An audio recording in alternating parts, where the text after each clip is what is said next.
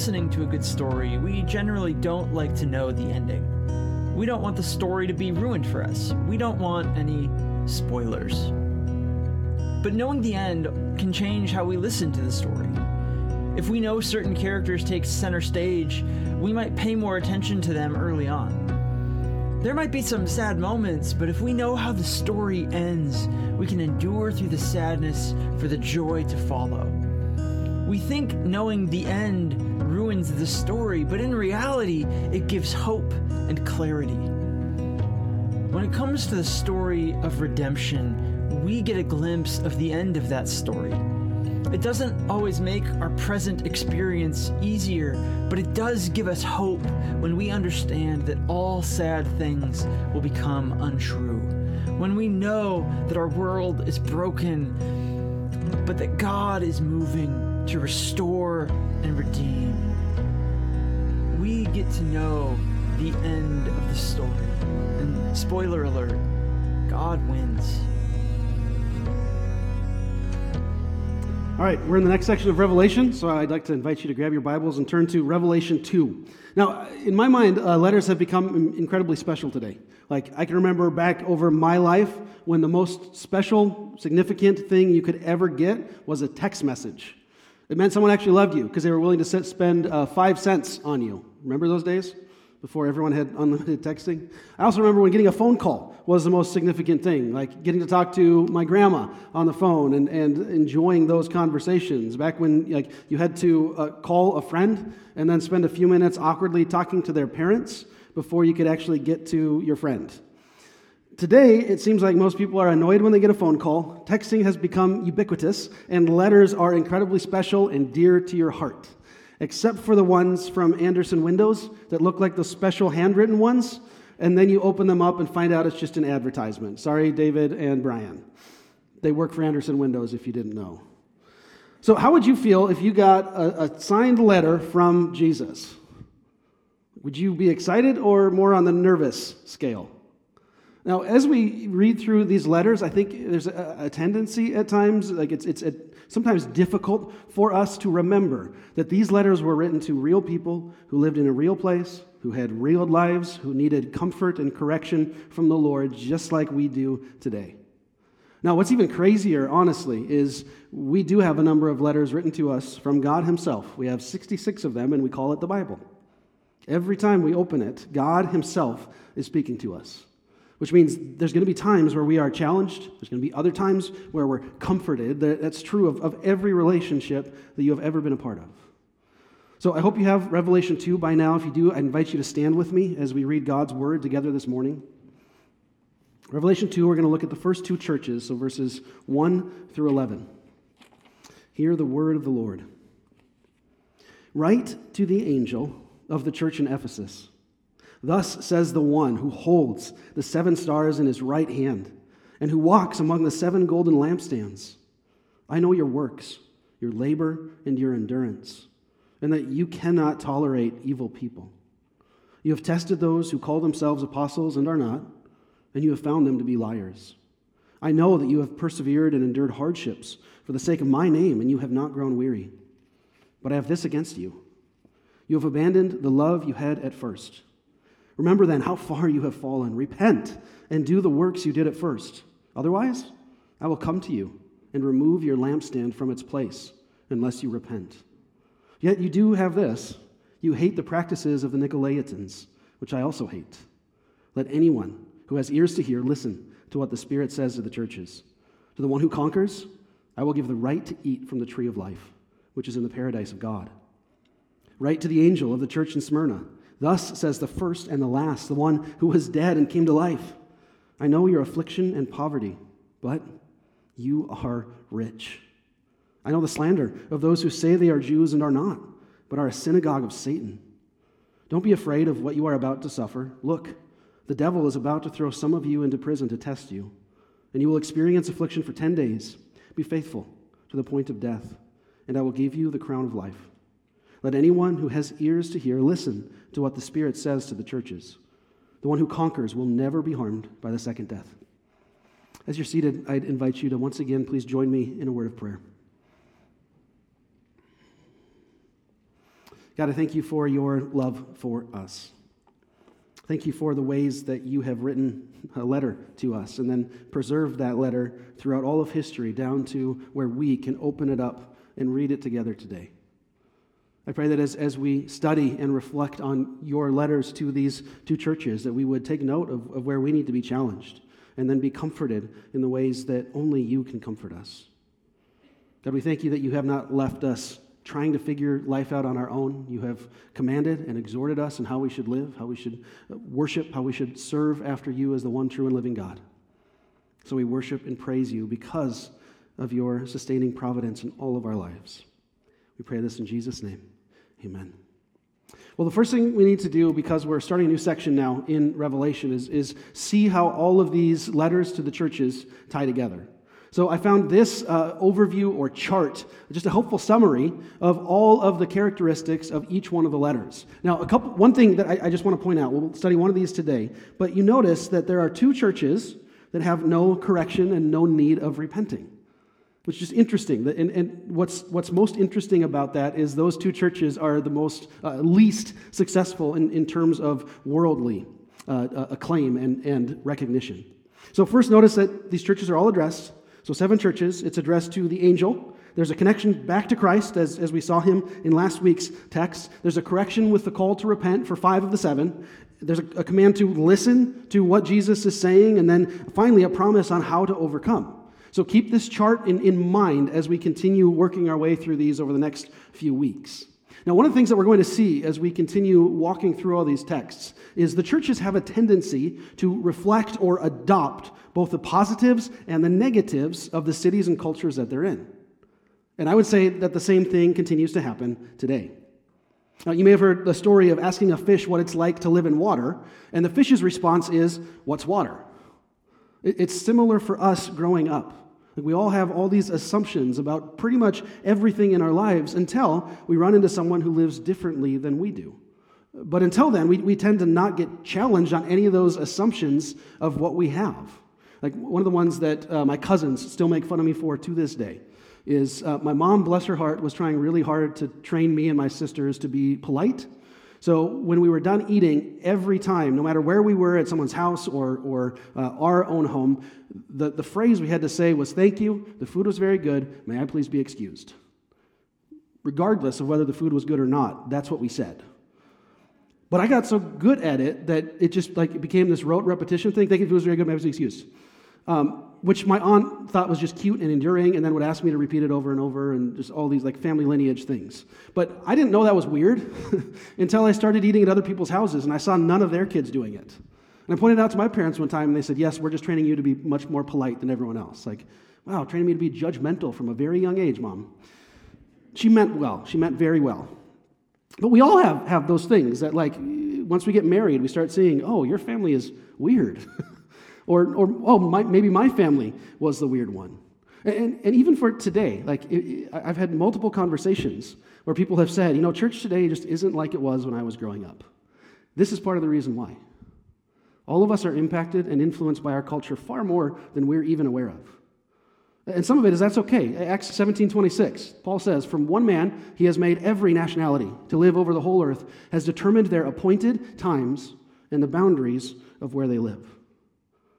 See, all of us have appointed times. God has determined them from before He laid the foundations of the earth. And I've talked to a number of retired pastors who have shared with me that they're glad they're not ministering today because, in their minds, it's just so much more difficult than what they had when they were growing up and, and serving and ministering. That's okay. You don't need to. God called those pastors to a specific time and season, just as He's called me to a specific time and season. And honestly, I am more hopeful about the future of the church today than when I first started 15 years ago.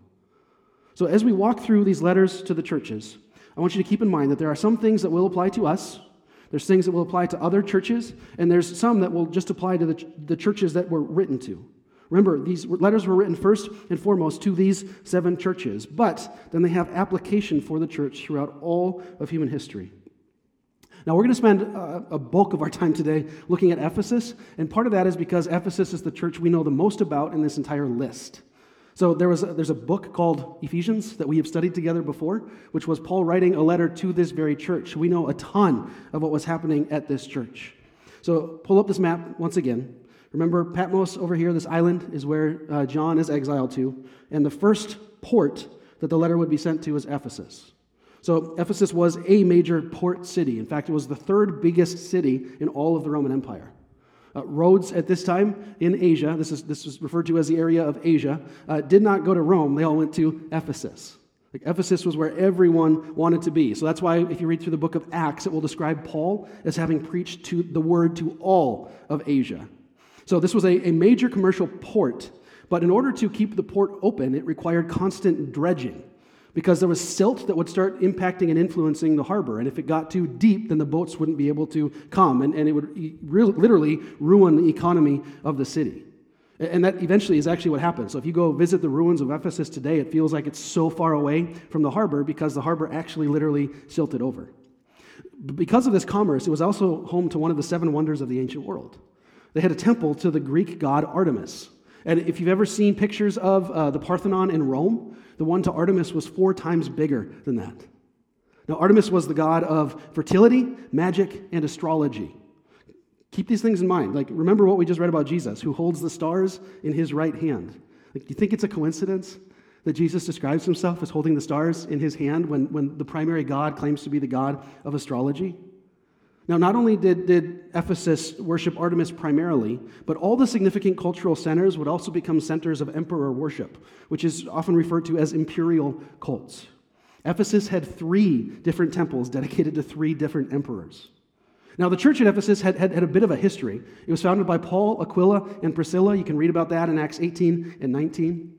Paul was there for at least two years, most likely three. Remember, he wrote a letter to them called Ephesians. We studied that a few years ago. If you want to go hear uh, me walk through and explain what Ephesians was about. But while Paul was there ministering, there was a riot against Paul because he was ended up attacking, attacking and, and affecting their economic base. So if you get to Acts 19, you read about this silversmith named Demetrius who was incredibly offended at the, the message that Paul had brought. Like, if, if, you remember all these things that were taking place at the church in, in Ephesus, what they did when they were saved is they literally threw away millions of dollars of their magical books. They just burned them in a fire because God had so transformed their hearts and their lives. But it wasn't this just them that it started affecting. It, it literally started affecting the economic base of the whole city such that the silversmith stirs up a riot because he says, We are all going to go bankrupt if Paul's message continues going out.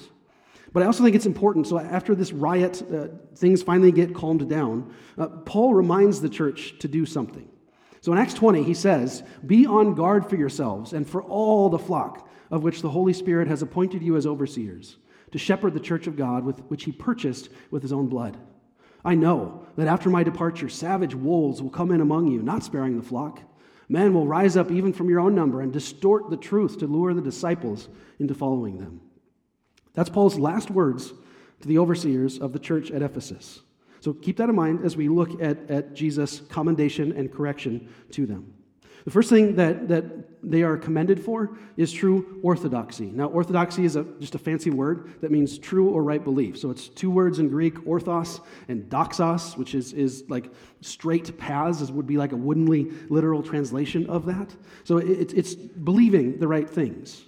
So Jesus begins this by, by speaking to them the one who holds the heaven stars in his hand, the one who walks among the seven golden lampstands. Now, that is significant because it's a reminder that Jesus is there and present and engaged with this local church. Like, he doesn't just command the church to go do something and then, like, stand back like some removed dictator. He's actively involved and engaged. He knows everything that is taking place among the church. So, the encouragement that he has for them is he says, verse 2 I know your works, your labor, your endurance, that you cannot tolerate evil people.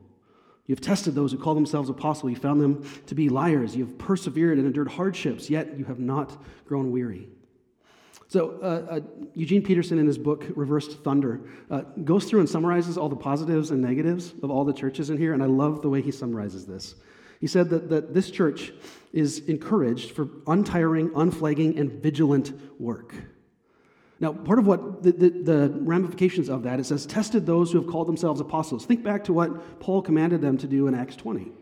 He said, Be careful, because there's going to be people that will try to mislead you. They'll try to get you off of the true orthodox belief that, that Paul himself delivered to them. So then it would make sense that they would hold firm to the Orthodox faith, that they wouldn't go back and forth, that no one would be able to, to convince them to disbelieve all these things that Paul had convinced and taught them. But then we need to get to the second part, and that is the negatives about this church. Now, orthopraxy is just the way you live. So, straight action, right action, right living, those kinds of ideas. So, the correction that he has, starting in verse 4, he says, You have abandoned the love you had at first. Now, abandoned is a pretty good translation of the Greek word because it's far more intentional than just like a slowly drifting away. Like if you've ever gone out to uh, the ocean, swimming in the ocean, and, and, you go out past the shore, start swimming a little ways, and suddenly you look back at the beach, and the beach has moved, right? Like your stuff was, was like 100 yards down the way, and if you continue swimming, unless you actively move back, you just continue drifting away. That's not what, what Jesus is talking about here. So the word abandoned is like fleeing or literally running away from their first love.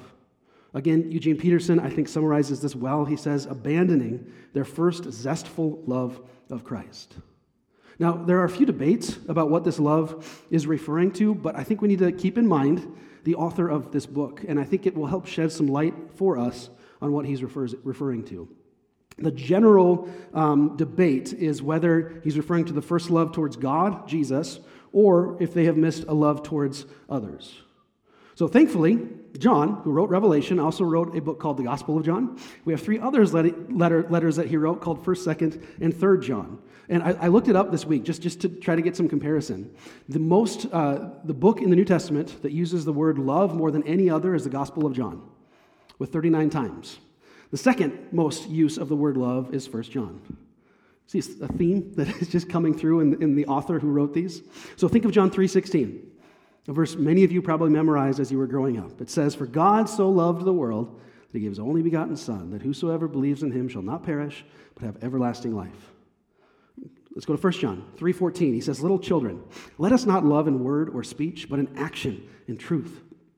1 John 4:7. Dear friends, let us love one another, because love is from God, and everyone who loves has been born of God and knows God. Finally, 1 John 4:11. Dear friends, if God loved us in this way, we also must love one another. John is saying you can't separate these two loves out. If you actually and truly love God, you will actually and truly love your brothers and sisters in the church. And I think Jesus even talks about this in, in Matthew 22.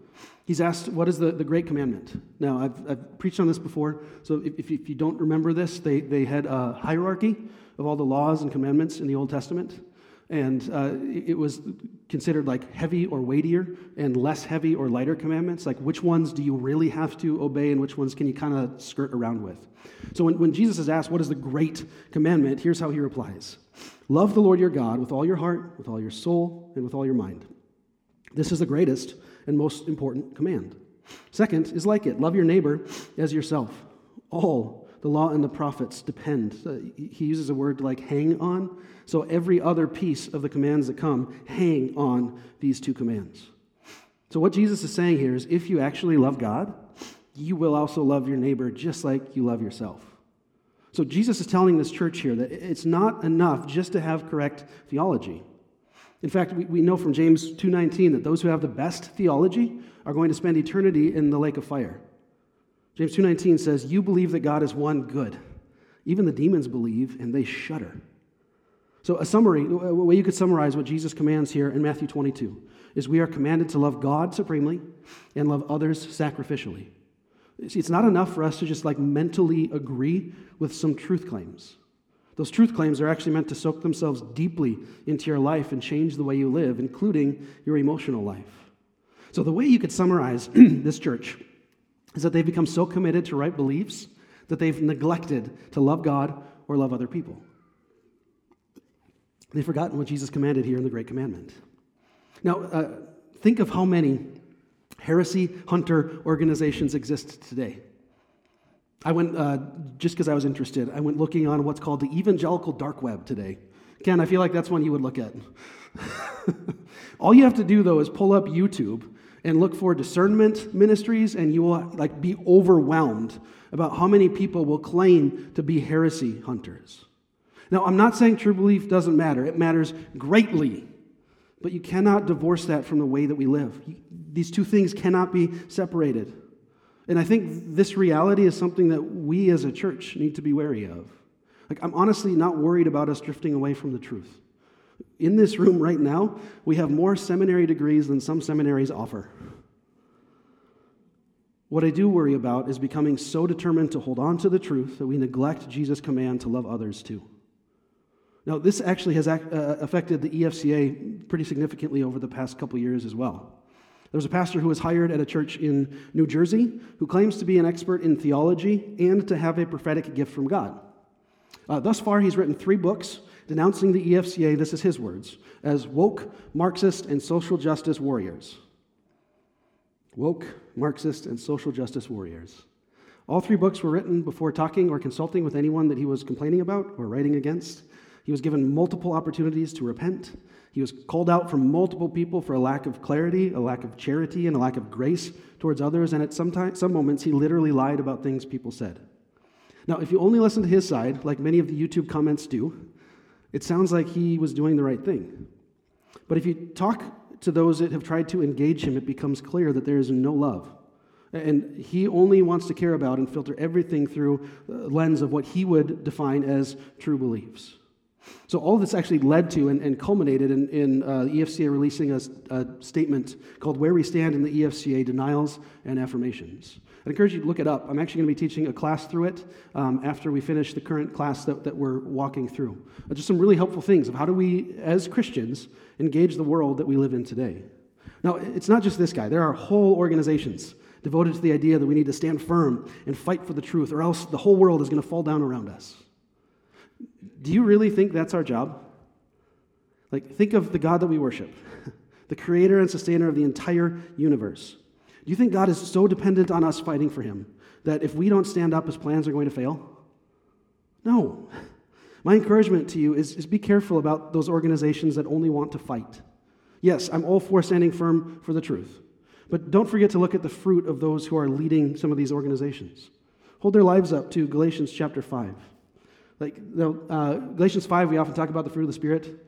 We even have a fun song that our Awana kids sing about it.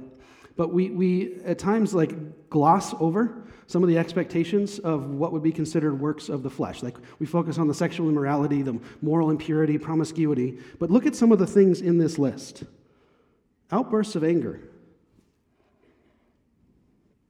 Do you ever see anyone in some of those uh, heresy hunting organizations that have some outbursts of anger? What about selfish ambitions? Trying to build a platform, create a following. What about someone who, who stirs dissensions and factions? Did you know that dissensions and factions are literally the marks of the flesh and not the spirit? Like, Jesus has called us to pursue unity, not factions and division. Like, if you hear someone that, that comes along and says, Whose side are you on on a, a not a significant issue of theology? Uh, just turn the other way. It's not worth spending time on. So, as we think about this, church, do not miss this reality. Those that want to constantly fight and divide are not a part of God's kingdom. What they are manifesting is the works of the flesh. Now, it's important to note correct theology doesn't mean you get into heaven. Your life must bear fruit. Now, always remember, keep in mind, what, what we want to hear Jesus say to us when we finally see him face to face is, Well done, good and faithful servant. All of us, when we, when we get to heaven, are going to be surprised about some area of our theology that is heresy. All of us. Like if we all had perfect theology, we would be in, in heaven. Now, that doesn't mean that you give up on learning and studying. It just means make sure that the, the learning and the studying that you're doing is actually being lived out. Now, I thought of a couple of people, just, just people that have been helpful for me, whose life has been marked more by the works of the flesh than the works of the spirit, like uh, A.W. Tozer was apparently a bit of a jerk of a man. Um, after like, and I, I, I, have read his stuff. His knowledge of the holy is one of my like most quoted references that I've ever come across. Um, he says the most important thing about any of us is, is what we think about when we think of God. That's beautiful, and he, he had this this in, insight and way with words that is super helpful. But uh, he accepted a job. He was living in like North Carolina or something like that. Accepted a job in Chicago and moved there. And then after he had moved there, he wrote a letter to his wife telling her that he had moved to Chicago and expected her to come and join him. I don't know many wives that would have willingly gone along with that. Um, and, and so when after he died, his, his wife was asked, like, what is it like being married to a different man? And, and she said, A.W. Tozer loved God, but my new husband loves me. that's, that's a bit of a detriment against him. Or I think of a more recent one of Ravi Zacharias. I've been so benefited by a, lot of his writings and his apologetic ministry, but then it comes out at the end that he's been pursuing moral impurity, promiscuity, all these things, these divisions. Like, it's not enough just to believe the right thing, it's, you actually have to live a different way. Now, I think it's important for us to look at how Jesus commands them, this church, to respond. So look at verse 5. It begins by saying, Remember how far you have fallen.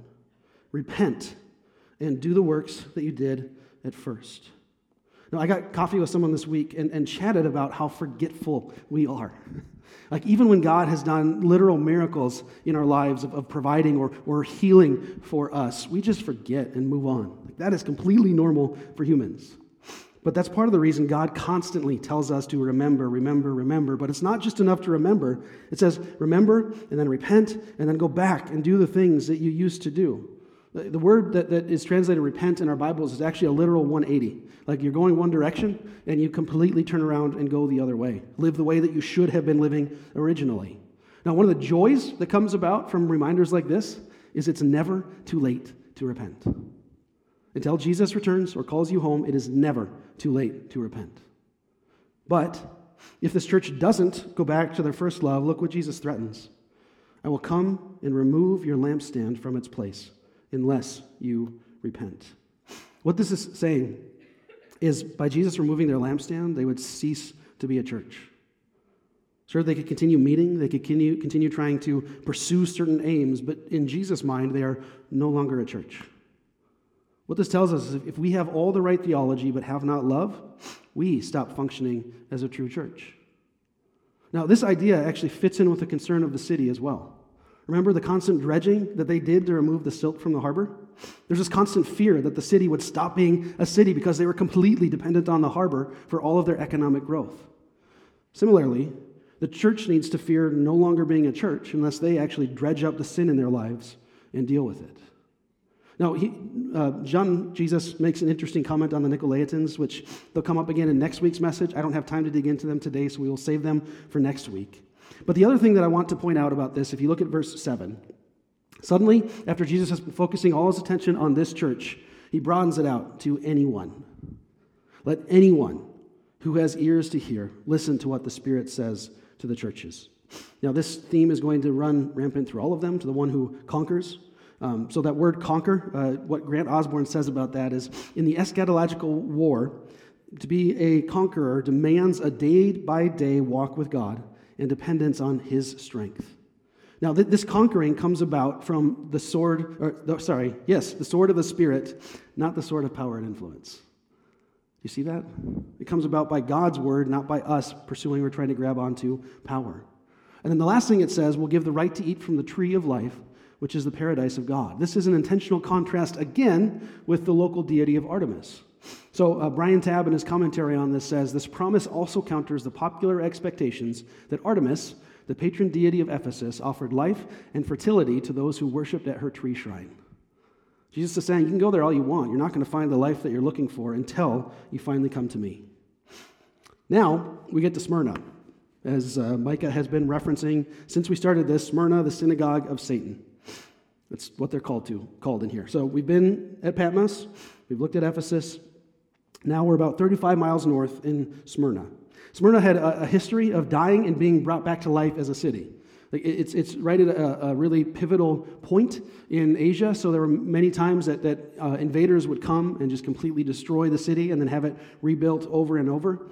Smyrna is also the only city in this entire list that still exists today as Izmir, Turkey. Now, uh, Smyrna is another uh, harbor city. Its uh, claim to fame was there the birthplace of the poet Homer. And uh, Smyrna was, was another prominent location. They had temples to all sorts of different gods and emperors. And they also had an acropolis that was referred to as the crown of Smyrna.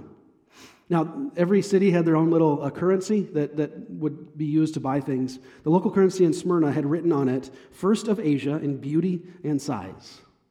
So, very well respected, well known Roman outpost, but they also had a large and influential Jewish population who had access to economic and cultural power in the city. Which means the Christians in Smyrna faced oppression from both Jews and Romans in the city. So they were left out economically, they were banned from shopping in the marketplaces, but these were only one of two churches that didn't receive any rebuke from Jesus. So Jesus begins by talking to them about true riches. Verse 8 Write to the angel of the church in Smyrna. Thus says the first and the last. So remember, Smyrna claimed to be the first of Asia. Jesus is not just the first, he's also the last. Smyrna has nothing on Jesus. He was the one who was dead and came to life, just like the city of Smyrna. He says, I know your affliction and your poverty, but that's not how he sees them. He says, You are rich. I know the slander of those who say they are Jews and are not, but are a synagogue of Satan. So Jesus is showing his divinity here. Remember, he holds the keys to death and Hades in his hands. Like, not even death itself can stand against Jesus. So, Jesus, again, because he stands in the lampstands, he sees everything that's going on. He sees the, the way that they're afflicted, the material poverty that they face, but he reminds them that is not the reality spiritually. So, even if the church faces being social outcasts, even if the church lacks material needs, Jesus is still among them. I think that this tells us we might need to change some of what we view to be a successful church. Now, I've heard it described as either three B's or the ABCs of church growth. You've got buildings, budgets, and butts, or you've got adults, buildings, and cash. But what if, according to what this text is saying, those churches that are, are most wealthy materially are most impoverished spiritually? Because Jesus uses a different standard. He has a completely different metric for what he's, he's using. And, and Jesus again says, I know exactly what's going on. So you have this affliction and poverty, poverty. You also are facing slander. The, the church is just feeling oppression from both sides. Now, it's important to note verse 9 is not an anti Semitic statement. If you didn't know, Jesus was a Jew, the early disciples were Jews. But he is saying something new and unique is now taking place. So when Jesus is confronted by uh, some Jewish leaders, he says this in John 8 You are of your father, the devil, and you want to carry out your father's desires. He was a murderer from the beginning and does not stand in the truth, because there is no truth in him. When he tells a lie, he speaks from his own nature, because he is a liar and the father of lies. Because Jesus has come, suddenly genealogy doesn't matter anymore. Anyone can become a follower of the one true God. So when Jesus goes on to describe them as a synagogue of Satan here, he, he's just saying they, they are submitting, they are serving, they are following their father, Satan, who can only lie. They don't see, recognize, and acknowledge that Jesus is the way, the truth, and the life. So let me just summarize all of this. This verse is not anti Semitic, and using it to argue that is a gross misinterpretation. So, this church, who was true, rich in the spiritual realm also was guaranteed to face true suffering. Remember, that's the one thing Jesus actually promises us is in this world you will have suffering or tribulation or persecution. Jesus guarantees it. So he says, Don't be afraid about what you are about to suffer. Look, the devil is about to throw some of you into prison to test you. You will experience affliction for 10 days. Be faithful to the point of death. And that will give you the crown of life. So 10 days here is most likely not a literal amount of time. Uh, most likely it picks up on an idea from Daniel chapter 1, where beginning of Daniel, uh, Daniel and his friends Shadrach, Meshach, and Abednego, who you've probably heard about in the fiery furnace, are asked to uh, adopt the Babylonian uh, way of eating. Um, and so Daniel argues and debates and, and, and comes to a, a consensus with the people that were overseeing him. And, and Daniel says, Please test your servants for 10 days. Let us be given vegetables to eat and water to drink. Then examine our appearance and the appearance of the young men who are eating the king's food, and deal with your servants based on what you see. He agreed with them about this and tested them for 10 days. Same terminology that we see in Revelation. At the end of 10 days, they looked better and healthier than all the young men who were eating the king's food. Um, this one's not in my notes, this is just a freebie for you. Anyone that tries to argue that you should follow the Daniel diet to try to lose weight is misreading that text. Because the last verse actually says they gained weight by the diet that they were pursuing. So don't try to adopt a Daniel diet if you're trying to lose weight and claim to be biblical. That's a misinterpretation of that word. So, what John is doing here in Revelation is picking up on that idea for 10 days. It's saying some indeterminate amount of time you will be tested. But then his command is, is what I said earlier. Like what we want to hear when, when we finally see Jesus is Well done, good and faithful servant. So if you remain faithful, even in the midst of, of suffering, what you'll get is not the crown of Smyrna, you'll get the crown of life. Now, this promise is again to those who conquer, those who overcome, those who persevere. It says the second death will never, will never hurt you. Now, second death is, is uh, referred to again multiple times throughout Revelation, so uh, we will be reading and studying those ideas again in the future, but it's referring to the lake of fire. So, almost guarantee that if you live long enough before Jesus returns, you will die. Like, mortality rate is still hovering right at about 100%. Um, I know that's not cheery or happy to think about, but that's the reality. Um, like at some point, death will catch up to you, but you have a decision to make on whether or not you will be harmed by the second death. So the one who conquers is, again, the one who, who is remaining faithful, who is being obedient to God step by step, who is walking with Him. And we'll, we'll see that again as we continue going through this, this book in Revelation. But what, what's incredible, um, at least I think it's incredible, is this promise that was given to Smyrna was actually uh, kind of came to fruition just a few decades later when their bishop was burned at the stake. And he may have even been in the church when this letter was read to him. Uh, so, a guy named Polycarp, uh, in the, in the second century of the church, was the bishop of Smyrna. Um, he was asked to recant his beliefs in Jesus as the one true God. And I love this phrase. His response was 86 years have I served Jesus, and he never did me any wrong. How can I blaspheme my king who saved me? So the person who was interrogating him then goes on, says, I have wild beasts. I shall throw you to them if you do not change your mind. Polycarp responded, Call them. For repentance from the better to the worse is not permitted us, but it is noble to change from what is evil to what is righteous. So the proconsul, the ruler, responded, I shall have you consumed with fire if you despise the wild beasts unless you change your mind. Polycarp said, The fire you threaten burns but an hour and is quenched after a little. For you do not know the fire of the coming judgment and everlasting punishment that is laid up for the ungodly. But why do you delay? Come, do what you will. Now, according to church tradition, when they actually lit him on fire, he didn't die. Fire didn't work. So they actually had to come over and stab him with a sword, and then finally Polycarp died. But Polycarp would have understood exactly what was ha- happening here, what, exactly what was taking place. And for us today, are we willing to face those kinds of threats? Are we willing to face that kind of persecution? Or maybe not that kind of persecution, but Smyrna with the, the loss of social standing, if on the other side we get the crown of life. Remember, part of the reason that we're studying Revelation is because we're promised a blessing that comes by hearing, receiving, and keeping the words that are in here. So if we remain faithful unto death, then the blessing that comes from Jesus is the crown of life. Would you please pray with me?